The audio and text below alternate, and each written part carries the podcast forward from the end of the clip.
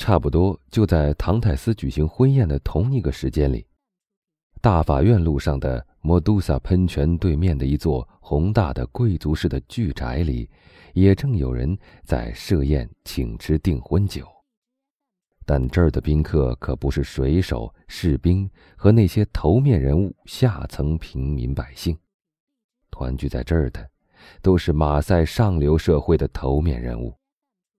文官曾在拿破仑统治的时期辞职退休，武官则从法军里开小差，并投身于外国列强的军队里，而那些年轻人则都在咒骂那个逆贼的环境中长大的。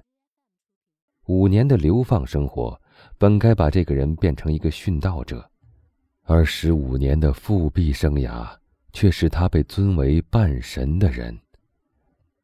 宾客们围坐在餐桌前，席间的谈话热烈而紧张。谈话里充满了当时使南方居民们激昂复仇的情绪。法国南部曾经有过五百年的宗教斗争，所以党派之间的对立情绪极其激烈。那个皇帝曾一度统治过半个世界。并听惯了一亿两千万臣民用十种不同的语言高呼“拿破仑万岁”。现在却被贬为埃尔巴岛的国王，仅仅统治着五六千人。在餐桌边上的这些人看来，他已经永远失去了法国，永远失去了他在法国的皇位了。那些文官们滔滔不绝地讨论着他们的政治观点。武官们则在谈论莫斯科和莱比锡战役，女人们则正在议论着约瑟芬皇后离婚的事。这一群保皇党人不但在庆祝一个人的垮台，而且还在庆祝一种主义的灭亡。他们相信，政治上的繁荣已重新在他们眼前展现开来，他们已从痛苦的噩梦中醒来了。一个佩戴着圣路易十字勋章的老人站了起来，他提议为国王路易十八的健康干杯。这位老人是圣梅朗侯爵。这一杯酒立刻使人联想到了在哈维尔的放逐生活和那爱好和平的法国国王。大家群情激昂，纷纷学英国人举杯祝贺的样子，把酒杯举到了空中。太太、小姐们，则把挂在他们胸前的花束解开来，散花女神般的把花撒了一桌。一时间，席上气氛热烈，充满了诗意。圣梅朗侯爵夫人有着一对严厉而令人憎恶的眼睛，虽然已是五十岁了，但看上去仍有贵族气派。他说。那些革命党人，他们不仅赶走我们，还抢走我们的财产。到后来，在恐怖时期，却只卖了一点点钱。他们如果在这儿，就不得不承认，真正的信仰还是站在我们这一边的，因为我们自愿追随一个没落的王朝的命运，而他们却恰恰相反。他们只知道对一个出生的朝阳顶礼膜拜。是的，是的，我们不得不承认，我们为之牺牲了官位、财富的这位国王，才真正是我们万民爱戴的路易，而他们那个篡权夺位者，却永远只是个被人诅咒的该死的拿破仑。我说的对不对，威尔夫？呃，您说什么？请您原谅夫人，真的，请您原谅，我刚才没留心听您在说什么。夫人，夫人，刚才那个提议祝酒的老人插进来说：“别去打扰那些年轻人吧，他们快要结婚了。当然，他们要谈什么就去谈好了，只是自然不会去谈政治了。”算了吧，我亲爱的妈妈。”一个年轻的美人说道。她长着浓密褐色头发，眼睛水灵灵，顾盼如珍珠般闪亮。这都怪我不好，是我刚才缠住了威尔福先生，以致使他没有听到您说的话。好了，现在您跟他说吧，而且您爱谈多久就谈多久。威尔夫先生，我请您注意，我母亲在跟您说话呢。如果侯爵夫人愿意把刚才的话再说一遍，我是非常乐于答复。威尔夫先生说。算了，雷尼，我饶了你。”侯爵夫人说道，她那严厉死板的脸上露出一点温柔慈爱的神色。女人总是这样的，其他的一切感情或许都会猥亵，但在母性的胸怀里，总有宽厚善良的一面。这是上帝特地给母爱留下的一席之地。维尔夫。我刚才说，拿破仑党分子丝毫没有我们那种真诚、热情和忠心。啊，夫人，他们倒也有代替这些品德的东西。青年回答说：“那就是狂热。拿破仑是西方的穆罕默德，他的那些庸庸碌碌却又野心勃勃的信徒们很崇拜他。”他们不仅把他看作一个领袖和立法者，还把他看作平民的化身。他，侯爵夫人喊道：“拿破仑，平等的象征！天哪！那么，你把罗伯斯庇尔又比作什么？算了，不要把后者头衔拿来去赐给那个科西嘉人了。我看，篡位的事已经够多的了。”不，夫人。如果给这些英雄们竖上纪念像的话，我要给他们每个人一个正确的地位。罗伯斯比尔的应该竖在他建立的断头台那个地方，拿破仑的则应该刻在旺多姆广场的廊柱上。这两个人所代表的平等，其性质上是相反的，差别就在于，前一个是降低了平等，而后一个则是抬高了平等的地位。一个要把国王送上断头台，而另一个则要把人民抬高到王位上。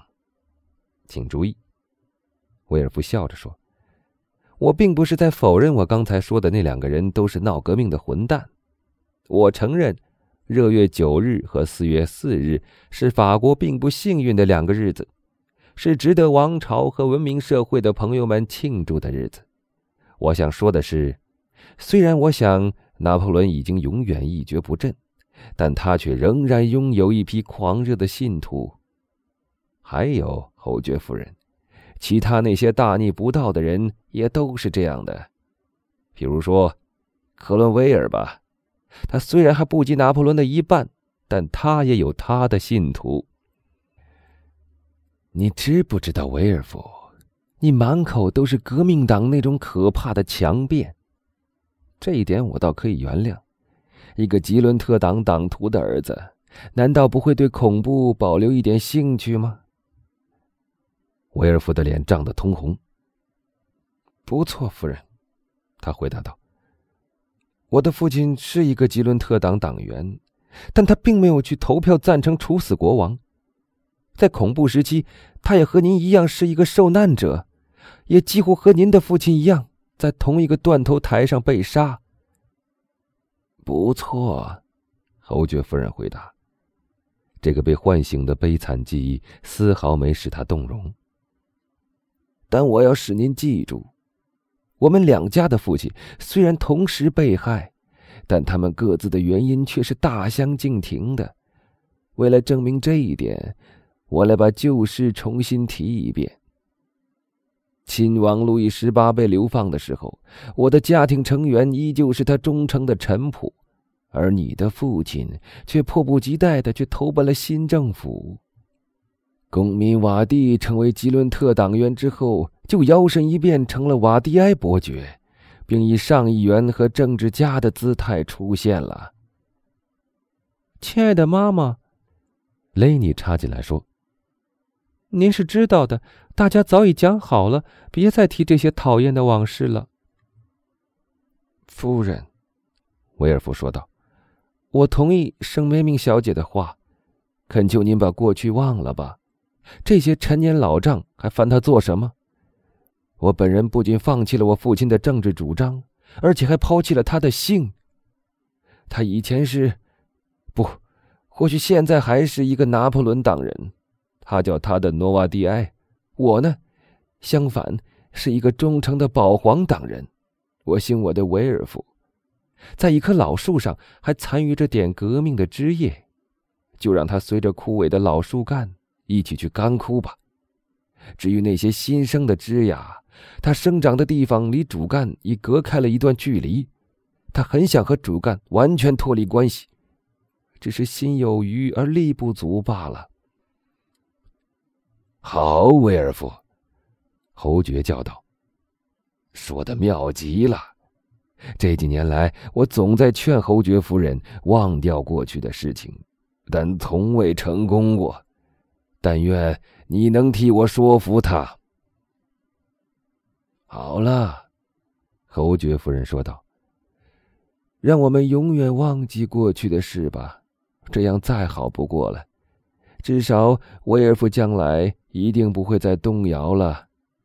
记住，威尔夫。”我们已用我们的身家性命向皇上为你做了担保，正因为如此，皇上才答应不追究过去。